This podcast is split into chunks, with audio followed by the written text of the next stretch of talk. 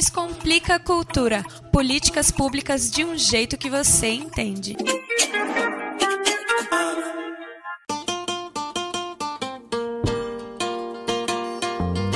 Angola, Congo, Benguela, Mondiolo, Cabinda, Mina, Quiloa, Rebolo. Aqui onde estão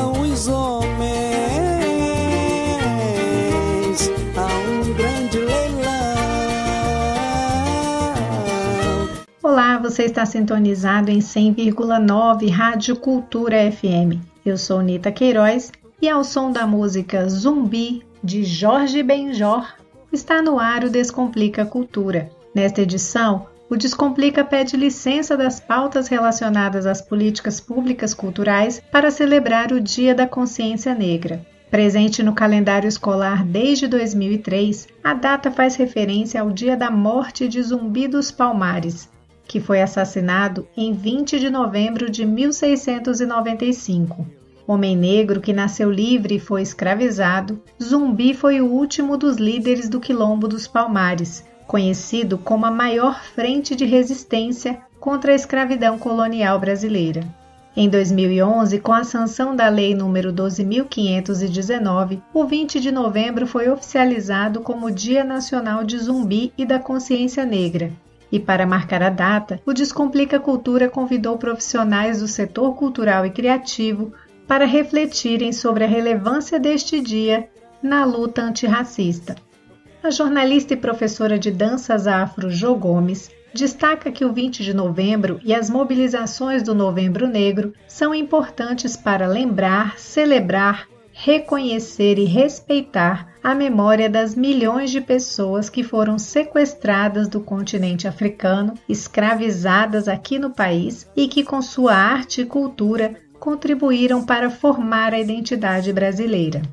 Como Emicida disse, né, não tem um tijolo, não tem uma viga, não tem um asfalto, não tem um paralelepípedo nesse país que não tenha o dedo de uma pessoa negra envolvido. E o 20 de novembro e o mês de novembro simbolizam isso. E mesmo durante esse que foi o período mais nefasto, esse que foi o crime mais cruel e praticado por maior tempo, mesmo durante esse período, a população negra africana escravizada produziu muita coisa. Então, nós temos manifestações culturais, artísticas, gastronômicas, nós temos idiomas que foram criados por conta da influência da população africana escravizada. Então, é importante a gente relembrar que apesar de toda a dor que esse período trouxe, mesmo na dor, essa população africana contribuiu e deixou grandes e enormes influências positivas e esteticamente belas em todos os países por onde elas passaram.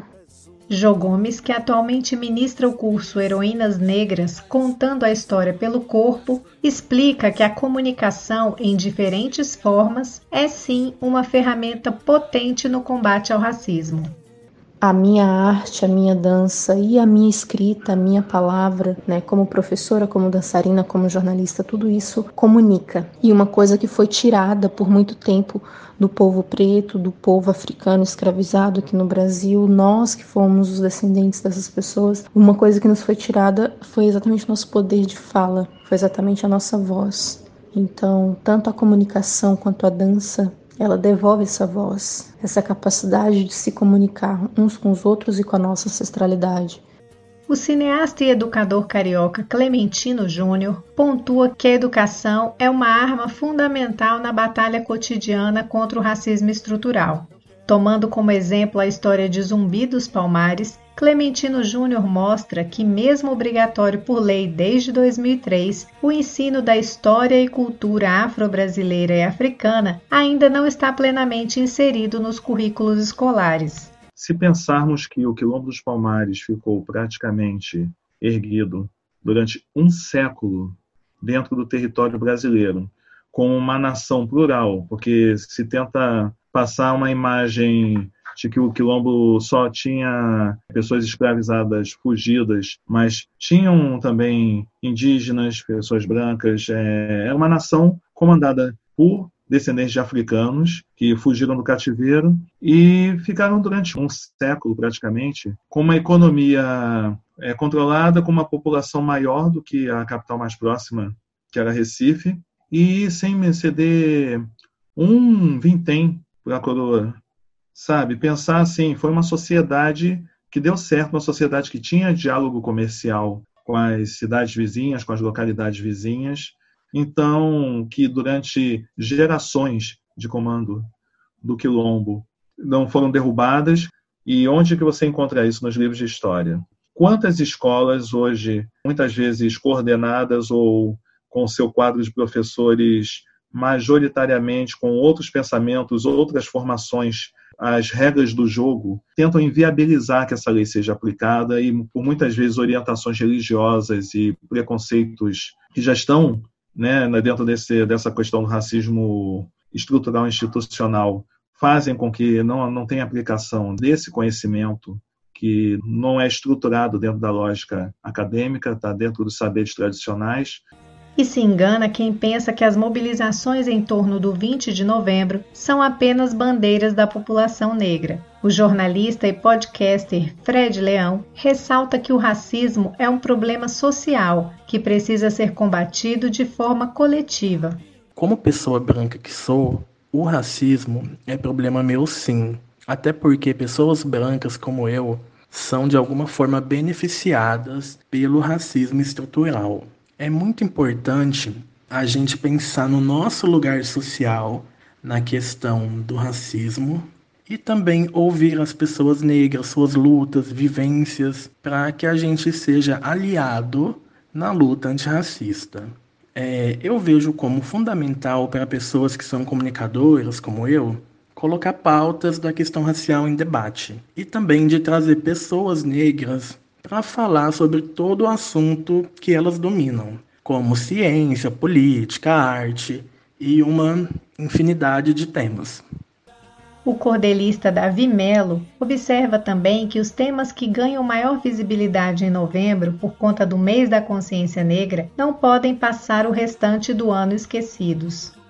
Eu sinto que o dia 20 de novembro é um dia simbólico que nos relembra coisas que não são relembradas muitas vezes com tanta profundidade é, durante todo o ano, né? Infelizmente, é, que é sobre a história negra, sobre os heróis, sobre os símbolos, sobre as energias, sobre a religiosidade e a cultura, né? Que muitas vezes passa o ano muito esquecido, muito desvalorizado. E nesse mês de novembro, no dia 20 de novembro, eu sinto que dá um respiro para o nosso povo, para nossa gente se energizar um pouco. Mas o ideal é que essa energia desse mês, desse dia, pulsasse durante o ano todo, assim, com mais força nos meios onde muitas vezes a cultura negra não é valorizada. Dia 20 de novembro dia de alembração, pois há muito esquecimento sobre a nossa nação, sobre o povo brasileiro, sábio, sagrado e festeiro, que do Brasil é fundação. Pegando carona na estrofe poética de Davi Melo, importante relembrar as palavras da filósofa e ativista Angela Davis. Não basta não ser racista, é preciso ser antirracista. E também não custa reforçar: todos os dias, seja qual for a situação, silenciar diante de atitudes racistas é legitimar o sistema secular de opressão. Zumbi é senhor das guerras, é senhor das demandas. Quando o zumbi chega, é zumbi quem manda. Ao som da música Zumbi de Jorge Benjor, encerramos o Descomplica Cultura. Se você quiser ouvir novamente este episódio especial do Dia da Consciência Negra, basta acessar o podcast Descomplica Cultura. Ele está disponível em várias plataformas de áudio, como Spotify, Anchor, Deezer, Google Podcasts e Apple Podcasts. Eu, Nita Queiroz, vou me despedindo por aqui. Até a próxima. Espero você. Descomplica a cultura. Políticas públicas de um jeito que você entende.